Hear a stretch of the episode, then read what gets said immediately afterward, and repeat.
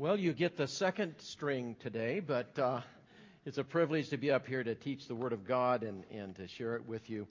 Turn with me to 1 Corinthians chapter 7, if you will. 1 Corinthians chapter 7, and we're going to be reading verses 17 to 24. Would you stand with me as we read the Word of God?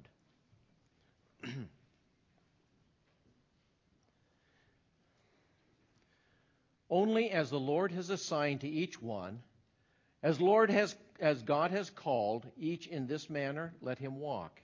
And so I direct in all the churches, was a man called when he was already circumcised? He is not to become uncircumcised. Has anyone been called in uncircumcision? He is not to be circumcised. Circumcision is nothing, and uncircumcision is nothing, but what matters is the keeping of the commandments of God. Each man must remain in that condition in which he was called. Were you called while a slave?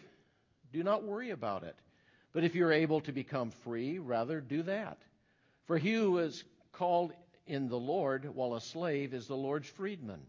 Likewise, he who was called while free is Christ's slave. You were bought with a price. Do not become slaves of men. Brethren, each of us is to remain with God in that condition in which he was called. You may be seated.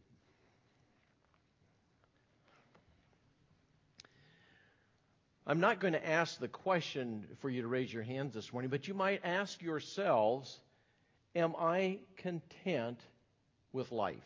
Am I content with my life? Am I satisfied? Am I finding fulfillment? Most people think that if they could just change something in their life, they would be happy and fulfilled. Uh, some would say, if I just had more money, or a bigger house, or a better job, or a better boss. Some would say, if I was just had just been born in a different family under different circumstances. Others will say, if I could change my gender, then I would be content. Then I would be happy. While others say, well, if I could just change the country, to be what I think it should be, then I could be happy, but not until. Some say, well, if I could just get married, I would find fulfillment. Well, there are others who say, if I could just get rid of my spouse, then I would be happy. We have those who say, uh, you know, when I retire, then I can really be contented. But there are those who are retired who say, My goodness, I miss the camaraderie of, of the other people at the office. I miss, I miss the companionship. I miss a sense of fulfillment, of, of being useful. And I, now that I'm retired, I feel so useless. I feel so lonely. I wish I had purpose in my life. God did not make us to be the same or place us in the same circumstances. God has designed us to be different. If you haven't noticed, He made us of different sizes, shapes, and colors. God made us of two different genders. There are males and there are females. God has given each of us different abilities and different gifts. God has uh, given each of us various weaknesses and limitations. We come from different cultures and backgrounds. God has made us differently, and He's assigned us to roles in life that are different. Our passage this morning encourages us three times to be content being the person God has made you to be.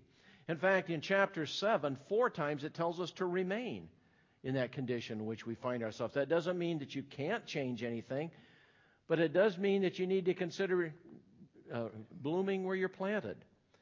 Some Christians in the church at Corinth were discontent with their lives. As we've already seen in chapter 7, some wanted to change their marital status. Some wanted to be married, and some wanted to be free from their marriage. This morning, we're going to see that some want to change their racial and cultural identity. Uh, some of the Jews thought that the Gentiles should look and act like Jews. Other Jews wanted to look and act like Gentiles. Some of the slaves wanted to be free. In fact, probably most, if not all of them. Our passage this morning repeats the same message three times in the same way. Be content being the person God has called you to be Be content in serving God in the context in which He has placed you. So let's take a look again, starting at verse 17.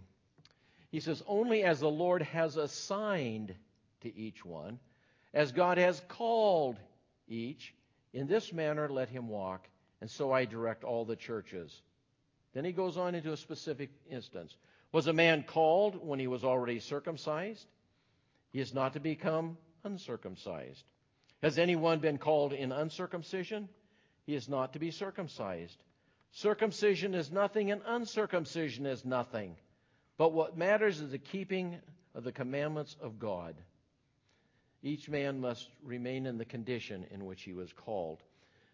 The church at Corinth was a cosmopolitan city. It was a major trade city, a fairly large city, and people from all various nations of the region crossed through there uh, in their business and their trade. Um, we see that uh, there were many nationalities and many races found in the church at Corinth from all over the Middle East and beyond, from Europe. And so we see that uh, you have a grouping of various of people of various cultures, of various backgrounds, of different races, uh, uh, coming with uh, a wide variety of thoughts and ideas. And we see here that uh, the major issue, believe it or not, was circumcision. There were Jewish Christians and there were Gentile Christians. That means the non Jews. Uh, to the Jews, they most had their children circumcised shortly after birth. God had given circumcision to Abraham the, as a sign of the Abrahamic covenant in Genesis chapter 17. Some of the Jewish Christians were teaching that to be truly spiritual, Christians needed to be circumcised or take on the Jewish dietary customs and cultural rituals, perhaps even to be saved. On the other hand, circumcision was considered an embarrassment in the Gentile community. In the Roman world of public baths and gymnasiums where men often went around unclothed, it was very easy to see that the Jews were different. And to many Jews, it was an embarrassment. They wanted to fit into the culture. So uh, several of the ancient writers tell us that many Jews were undergoing a type of surgery that made it look like they'd never been circumcised. And so we have all this confusion going on. Are we to be, as Gentiles, living like Jews? As Jews, should we live like Gentiles? As uh, is it, how, how do we relate on these cultural differences? Paul gives the answer in verse 19 he says basically circumcision is irrelevant. He says their circumcision is nothing. Uncircumcision is nothing. But what matters is keeping the commandments of God. When Christ instituted the new covenant, the old religious rituals and dietary restrictions and circumcision were no longer necessary for God's people. We see in the book of Galatians, chapter 5, for in Christ Jesus, neither circumcision nor uncircumcision means anything, but faith working through love. In Colossians, it says, Therefore, no one is to act as your judge in regard to food or drink or in respect to a festival or a new moon or a Sabbath, things which were mere shadows of what is to come. But the substance belongs to Christ. In other words, as Christians, religious symbols and cultural expectations are irrelevant in the church of God. And so we have much ado about very little. And uh, the lesson here is, is simple remain in the condition in which you were called, verse 20. Lesson the first lesson in this passage is that we need to accept being the person God has made you to be. Accept the person God has made you to be. Don't be ashamed of your race, or of your cultural heritage. And don't think everyone has to be just like you. Of course, if the issues are contrary to Scripture, then we need to, to change. But other than that, we need not worry about it. What's more, don't be concerned about your abilities or disabilities. God has made each of us differently. We have different physical gifts and we have physical limitations. There are mental, those who are mentally sharper than others. And he says, Don't be ashamed of being who you are. Maybe school was harder for you. Maybe school was a breeze. God made you the way you are and has placed you where He wants you. John chapter 9 is, is uh, one of my favorite chapters in the Bible related to this. Uh, Jesus and his disciples were going along, and they saw a man who had been born blind from birth.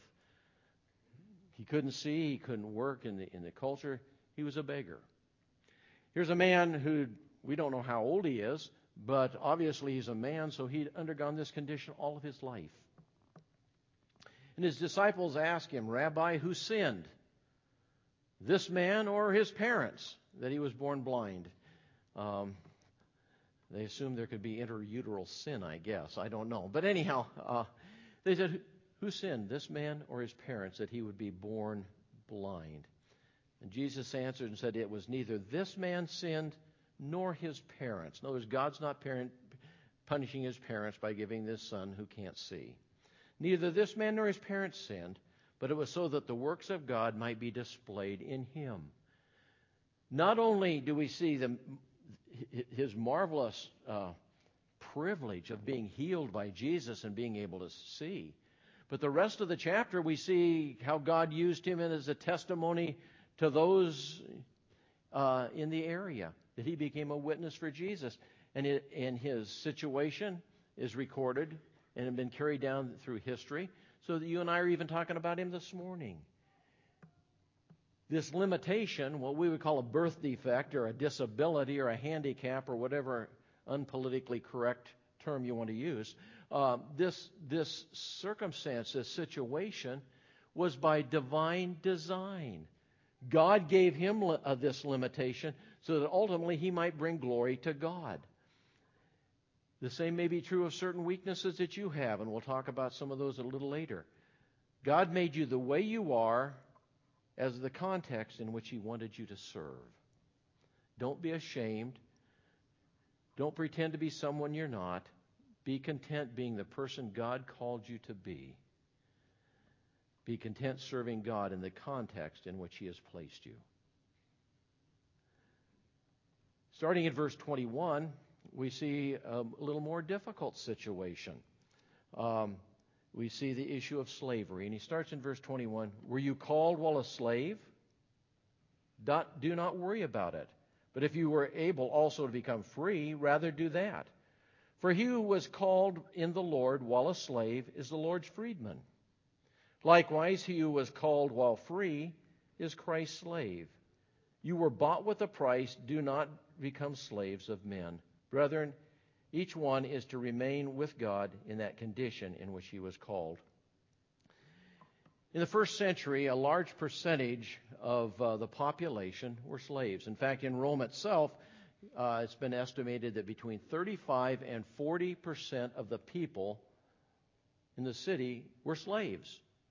They were used for everything, not just household slaves. They were used for all kinds of difficult manual labor and uh, even as galley slaves. But though 35 to 40 percent of the population as a whole was comprised of slaves, the, the percentage of Christians who were slaves which was much higher than that. Christianity initially spread among the slave population. And uh, Paul is not here condoning slavery, but he's encouraging those who were slaves not to worry about it. Look at verse 21. Don't worry about your station in life. What he's saying is, you may be in a difficult circumstance in life, but don't become bitter. Don't become angry. Don't become resentful about the cultural injustice in which you find yourself. Recognize that God can use you where you are. He says, if you're able to become free, that's great. Fantastic. Become free. Indentured slaves became free after the contract was fulfilled. They would uh, engage in a contract that would say, "For I'll work for, for seven years if you will um, do this for me." In fact, a large percentage of my Irish ancestry came over as indentured servants. That is, during the Irish potato famine of the 1840s, about two million Irishmen starved. And uh, uh, the rest were trying to get out of there, including some of my relatives. They signed on as indentured servants or indentured slaves, and they came across, and then they were required to serve the people who brought them over for a certain period of time, and they were treated very, very roughly. Uh, black slavery was still a part of the country at the time, but oftentimes for the difficult jobs and toward the end of their term, uh, it was the Irish that they'd put in there digging uh, mines and digging tunnels and doing all kinds of things that were dangerous because, after all, their service was about to end, and and and, uh, and so they weren't as valuable as the black slaves. And so this has been a problem. Uh, there were indentured slaves. You could become an indentured slave if you got in debt and could not pay off your debts. Um, and so, therefore, you had to work for the person until you paid him off. There were also what we call captured slaves, and those slaves were slaves for life, unless they were freed by their masters or they could somehow uh, work on the side and, and come up with enough money to buy their own freedom. And uh, that not only could happen back in the Roman world, I was shocked this week as I looked a number of places and came up with a number I hadn't realized was true. During the 1860 census of the United States, 1860, prior to the Civil War, during the 1860 uh, census of the United States, there were 488,070 uh, free blacks living in the United States. What shocked me even more was that over half of them lived in the South. Even more shocking, about 3,000 of those freed blacks owned slaves. In fact, one of them in, in uh, Louisiana was known as one of the more cruel slave masters. It's tragic. It's terrible testimony to human nature. But the fact is, a slave could become free. A, a slave could become free. And uh, that what he's saying here in 1 Corinthians, if you can become free, become free. In the meantime, represent Christ the best you can in the circumstances in which you find yourself or as we've said already, bloom where you're planted. Wherever life has taken you, God is sovereign. In verse 22, he says, For he who is called in the Lord while a slave is the Lord's freedman. What does that mean? He says, Even though you may be a slave to men, in Christ you are free. What are we free from? Well, you're free from the penalty of sin. That is, your sins are forgiven and you become a child of God. You're free from the power of sin. That is, you no longer have to be enslaved to your own lust because by the Spirit of God you can be delivered from those sinful passions that drive you. He says, not only that, you're free from Satan's dominion in your life. You belong to Christ. But he goes on there and says something else. Likewise, he who was called while free is Christ's slave. What he's saying is, though you may not be a slave in human terms, when we come to Christ, we belong to him. You're not your own. You've been bought with a price. Therefore, glorify God in your body. And what is that price? In 1 Uh, Peter chapter 1 verse 19, it says that price is the precious blood of Christ. He paid a high price to deliver you from sin and death. He paid a high price to make you his own. He p- paid a high price to call you as his own son. He's made you a part of his family. He goes on and says in verse 23, uh, the end, he says, do not become slaves of men. Now he say, that, that's ridiculous. Who in the world would become a slave of people? What is this talking about? Well, as we talked about earlier, the indentured servants, or yeah, criminal even for that matter. You could become a slave as a result of criminal activity. You could become a slave for, through unpaid debt, or you can volunteer to become an indentured servant. And he says, not a good idea. Not a good idea. Don't become a slave of men. Verse uh, 24. Brethren, each one is to, be, to remain with God in that condition in which he was called. He's saying, in general, by the way, this is the uh, is this the third or the fourth time in chapter seven that he says remain, remain, remain, and he's not saying you can't make a change, but he's saying don't be too excited about making a change. Be the person God has made you to be and bloom in the in, in, the place that He has planted you. In other words, represent Him well. Be God's servant. Um, the lesson here, and it's the big idea of the whole passage serve God as a person He made you to be in the context in which He has placed you. He's saying recognize your place as a divine calling.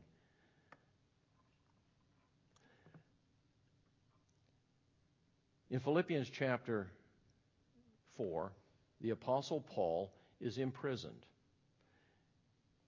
And he writes this.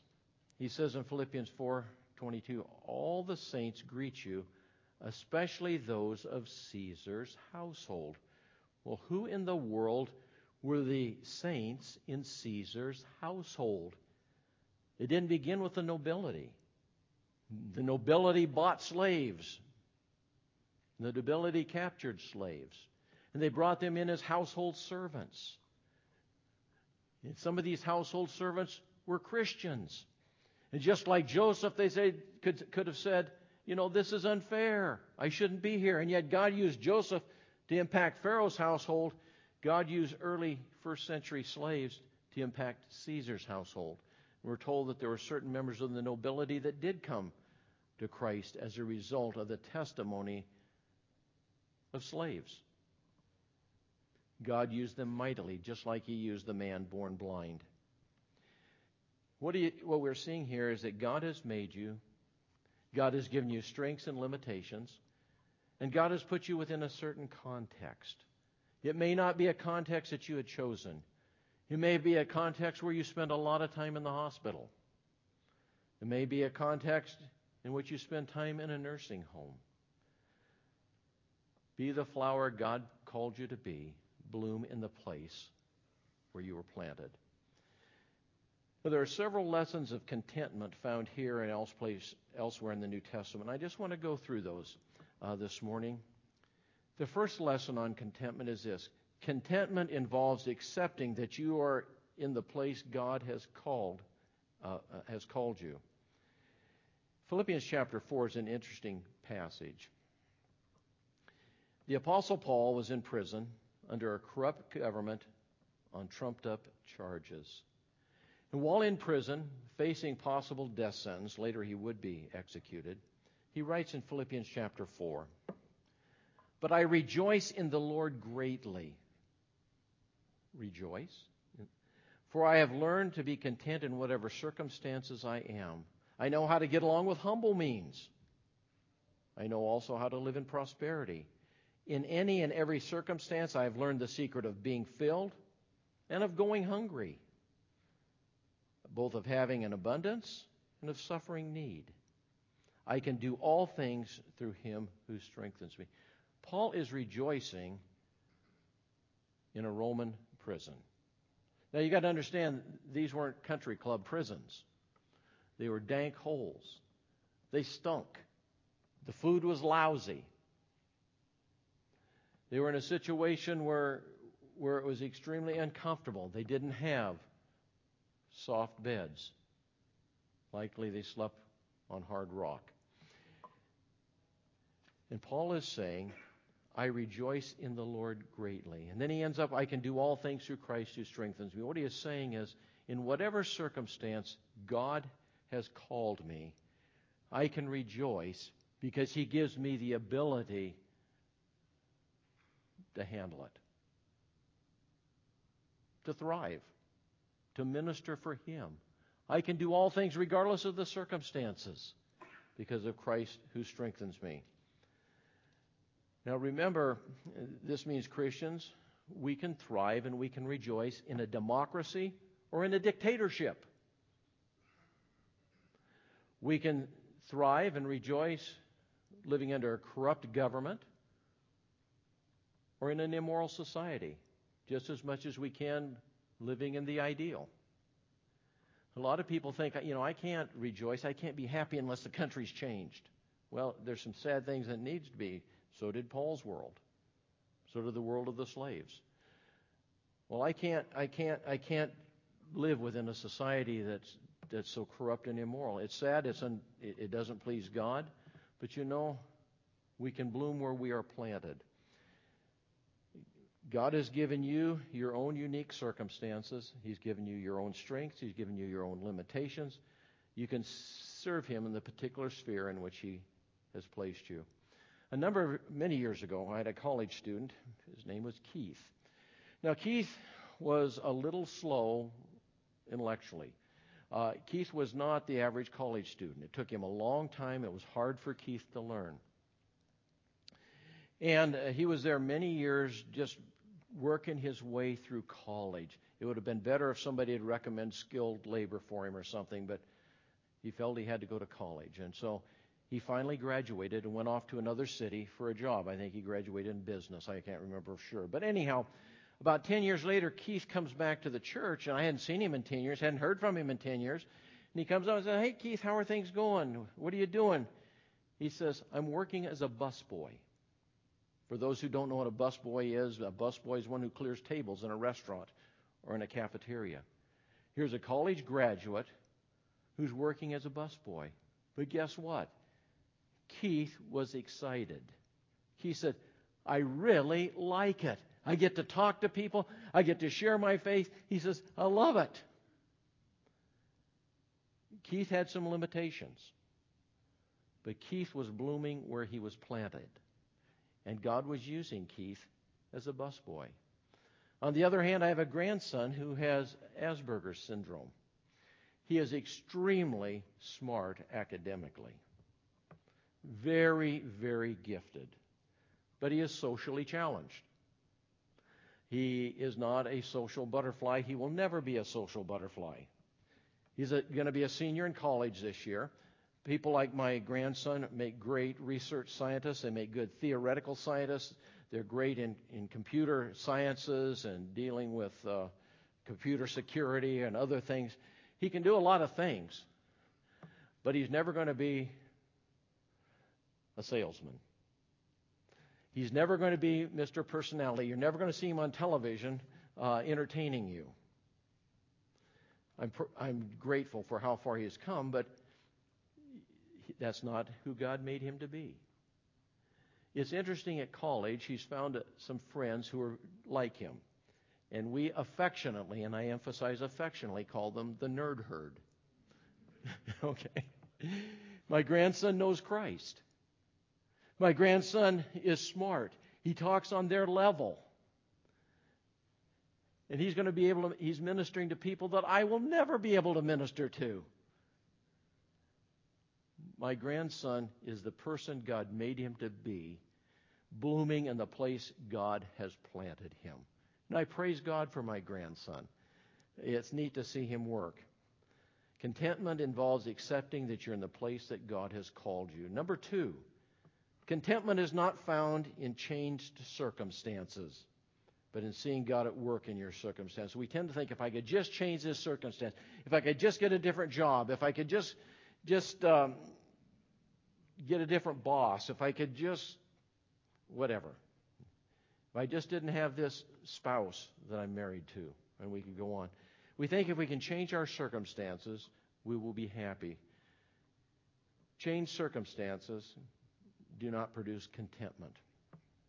The apostle Paul in 2 Corinthians chapter 12 says that he he was given a thorn in the flesh, a messenger of Satan. Uh, he says, of which I entreated the Lord three times. He says, God, this this thorn in the flesh, which there's a lot of speculation on what it is, and I can give you all of them, but that's not the point.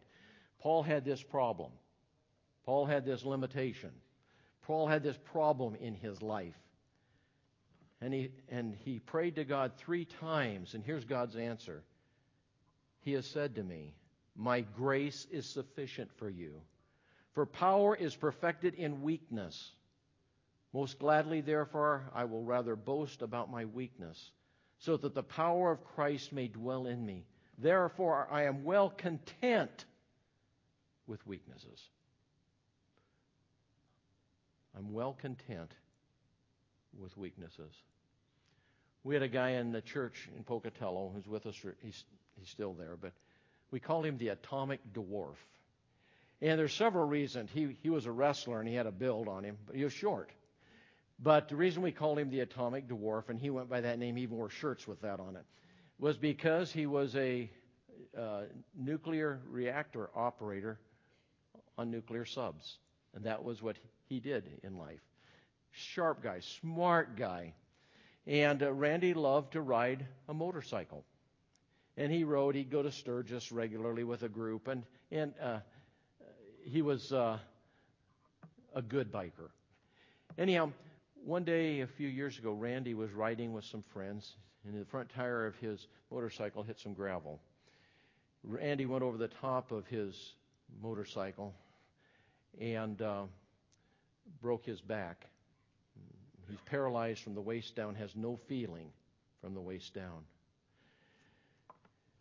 Randy was a very active guy, a very go getter type guy. And uh, I was just sure that this would be devastating. He'd be angry. He would be uh, discouraged, depressed. Uh, I was concerned how Randy would respond to this. And I went and visited Randy in the hospital, and he's adjusted. And I'd say, Randy, how are you doing today? He'd say, marvelous. Every time I go in, I'd ask Randy, how's it going today? Marvelous. Well, Randy's life has not been easy. Sitting in a wheelchair, he developed an abscess in his tailbone. It went to the bone. So he spent a year ago, he spent a whole year, or almost a year, at the Veterans Hospital in Denver, trying to get that infection cured and some several surgeries and all of that. And he was able to come home last fall. The abscess came back, the infection. Randy is now again, he's been for about the last three months back in that Veterans Hospital in Denver. And when I call, by the way, put Randy on your prayer list, but when I call Randy on the phone there in Denver, I ask him, How's it going, Randy? What do you think he says? Marvelous.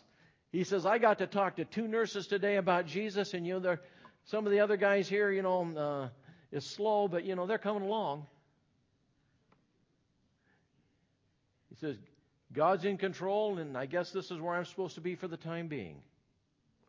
You know, I would have a hard time being Randy. How many of you would have a hard time being Randy? But you know, Randy understands this. Contentment is not uh, uh is not found in in our circumstances. Contentment is found in seeing God working in your circumstances. Number three, contentment is not found in social status or in the things of life. By the way, you'll notice I put a number of verses after each of these. I'm not, I never have intended on reading all these to you. I'm leaving them there for you to look them up on your own during the week in your Bible study. But in Ecclesiastes 5:10 it says, "He who loves money will not be satisfied with money, nor he who loves abundance with its income. This too is vanity." I want you to think for a moment about those in the culture and in the world who have fame and fortune. Many celebrities are frustrated, miserable, and have miserable family lives. Look at their kids. Their lives are full of divorce, drugs, alcohol, and an amazing number commit suicide. I started making a list of all the famous and wealthy people uh, that have committed suicide that I can remember, and the list is this long. Of course, one of the more one you'd be most recently familiar with is Robin Williams.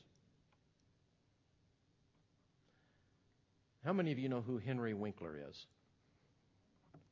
Henry Winkler. How many of you know who Fonzie is? Okay. Henry Winkler played Fonzie on Happy Days. He went on to be a Hollywood producer and director. And he's been very, very successful at the trade. uh, he was being interviewed by Barbara Walters on what he really wished for. He said he answered in two words: inner peace. Inner peace. Highly successful in Hollywood. What does he want? Paraphrase contentment.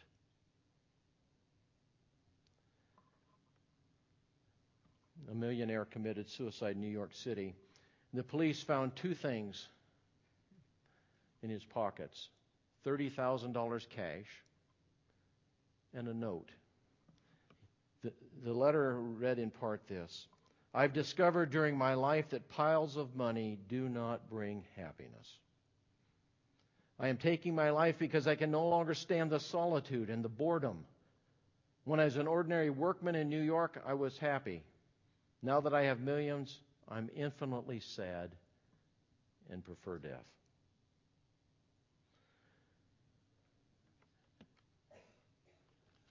Contentment is not found in social status or the things of this life. Number four, contentment is destroyed when you measure yourself by society standards, by looks. Maybe you've heard me say this. I used to tell my daughters this pretty is as pretty does. I had another thing I used to tell my daughters girls, you're very pretty now. But you know, by the time you hit 60, you're either going to be a prune or a raisin. We change, don't we? We change.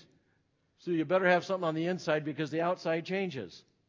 By the way, I'm not insulting anybody. We men become prunes or raisins. I'm a prune. Okay? and uh, the bottom line is the world has fame, it has fortune, it has fun. That only lasts until you come home from vacation. Sometimes you fight on vacation. It has, the thing now is drugs or complete sexual freedom. Anybody, anytime, anywhere. What does that produce? Misery in the end. An early church father said this I am always content with what happens, for what God chooses is better than what I choose. Number five, contentment is killed by envy, jealousy, selfishness, and covetousness.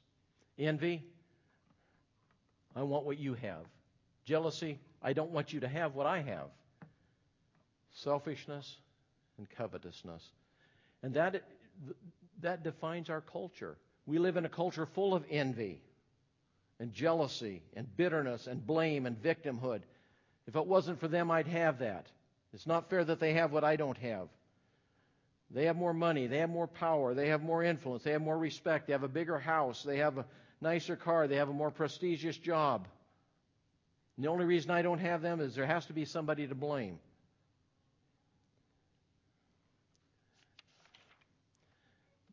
David Grayson said, Joy of life seems to arise from a sense of being where one belongs. All the discontented people I, I know are trying to be something they are not and to do something they cannot. Contentment is not found being someone else, but in being the person God made you to be. By the way, I don't think it's fair. I have never been approached to join the NFL or the NBA. I could blame it on somebody else. It's ageism. They tell me I'm too old. It's ableism. NFL says I'm not big enough, and the NBA says I'm not tall enough. I could blame it on racism. I fit the proverbial guy that can't jump. I can blame somebody else. But the fact is, that's not who God made me. God didn't design me for that. God made me to be who He made me to be and placed me where He wanted me to, me to be, with my strengths, my weaknesses, with the good times and with the difficult times. Number six, Contentment is found in trusting God for your future. A lot of good passages there, but in Hebrews, we trust God. Make sure that your character is free from the love of money, being content with what you have. For he himself said, I will never desert you, nor will I ever forsake you, so that we may uh, we confidently say, The Lord is my helper. I will not be afraid uh, what man will do to me. As I've said uh, many times, and uh, one of my sons is here with his family over the weekend, and we were talking again. My kids always say that. The biggest blessing that God gave to our family is that the first several years, many years in ministry, we were poor. And you define poor, we were. We didn't get paid much. Um, wh- why is that the biggest blessing? Because we had to learn to trust God. We became a family that prayed together. We became a family that would see God deliver often at the last possible moment, but right on time.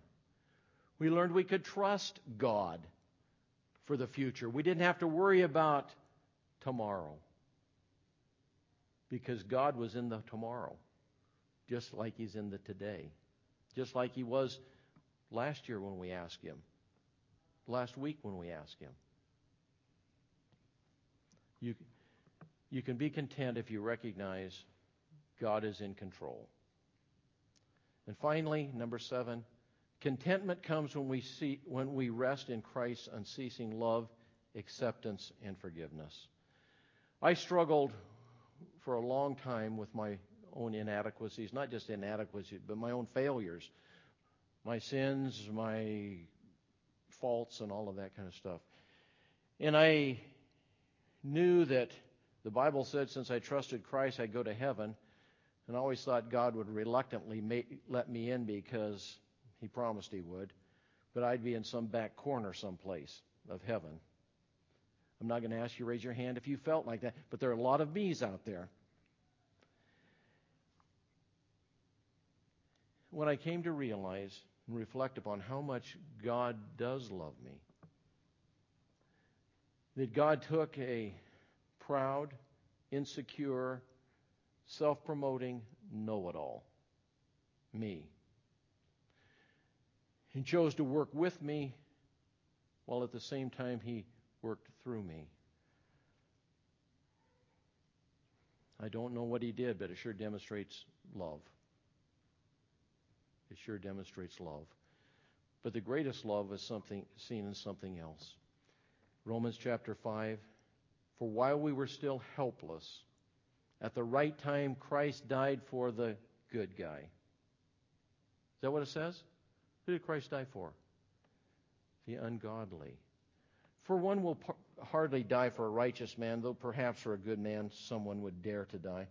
But God demonstrates his own love toward us, that while we were yet sinners, Christ died for us. He knows our flaws. He saved us from the penalty of our sin. And He's working to transform us. He loves us. So every time I take communion, even today I'm there, I think, this is how much He loves me.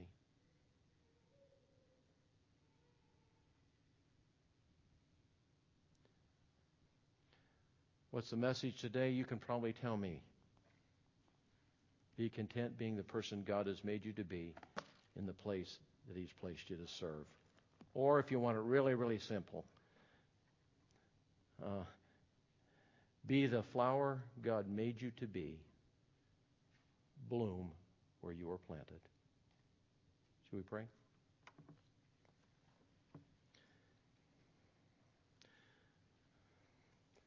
Father, I thank you that you're with us every step of the way that you've made us who we are.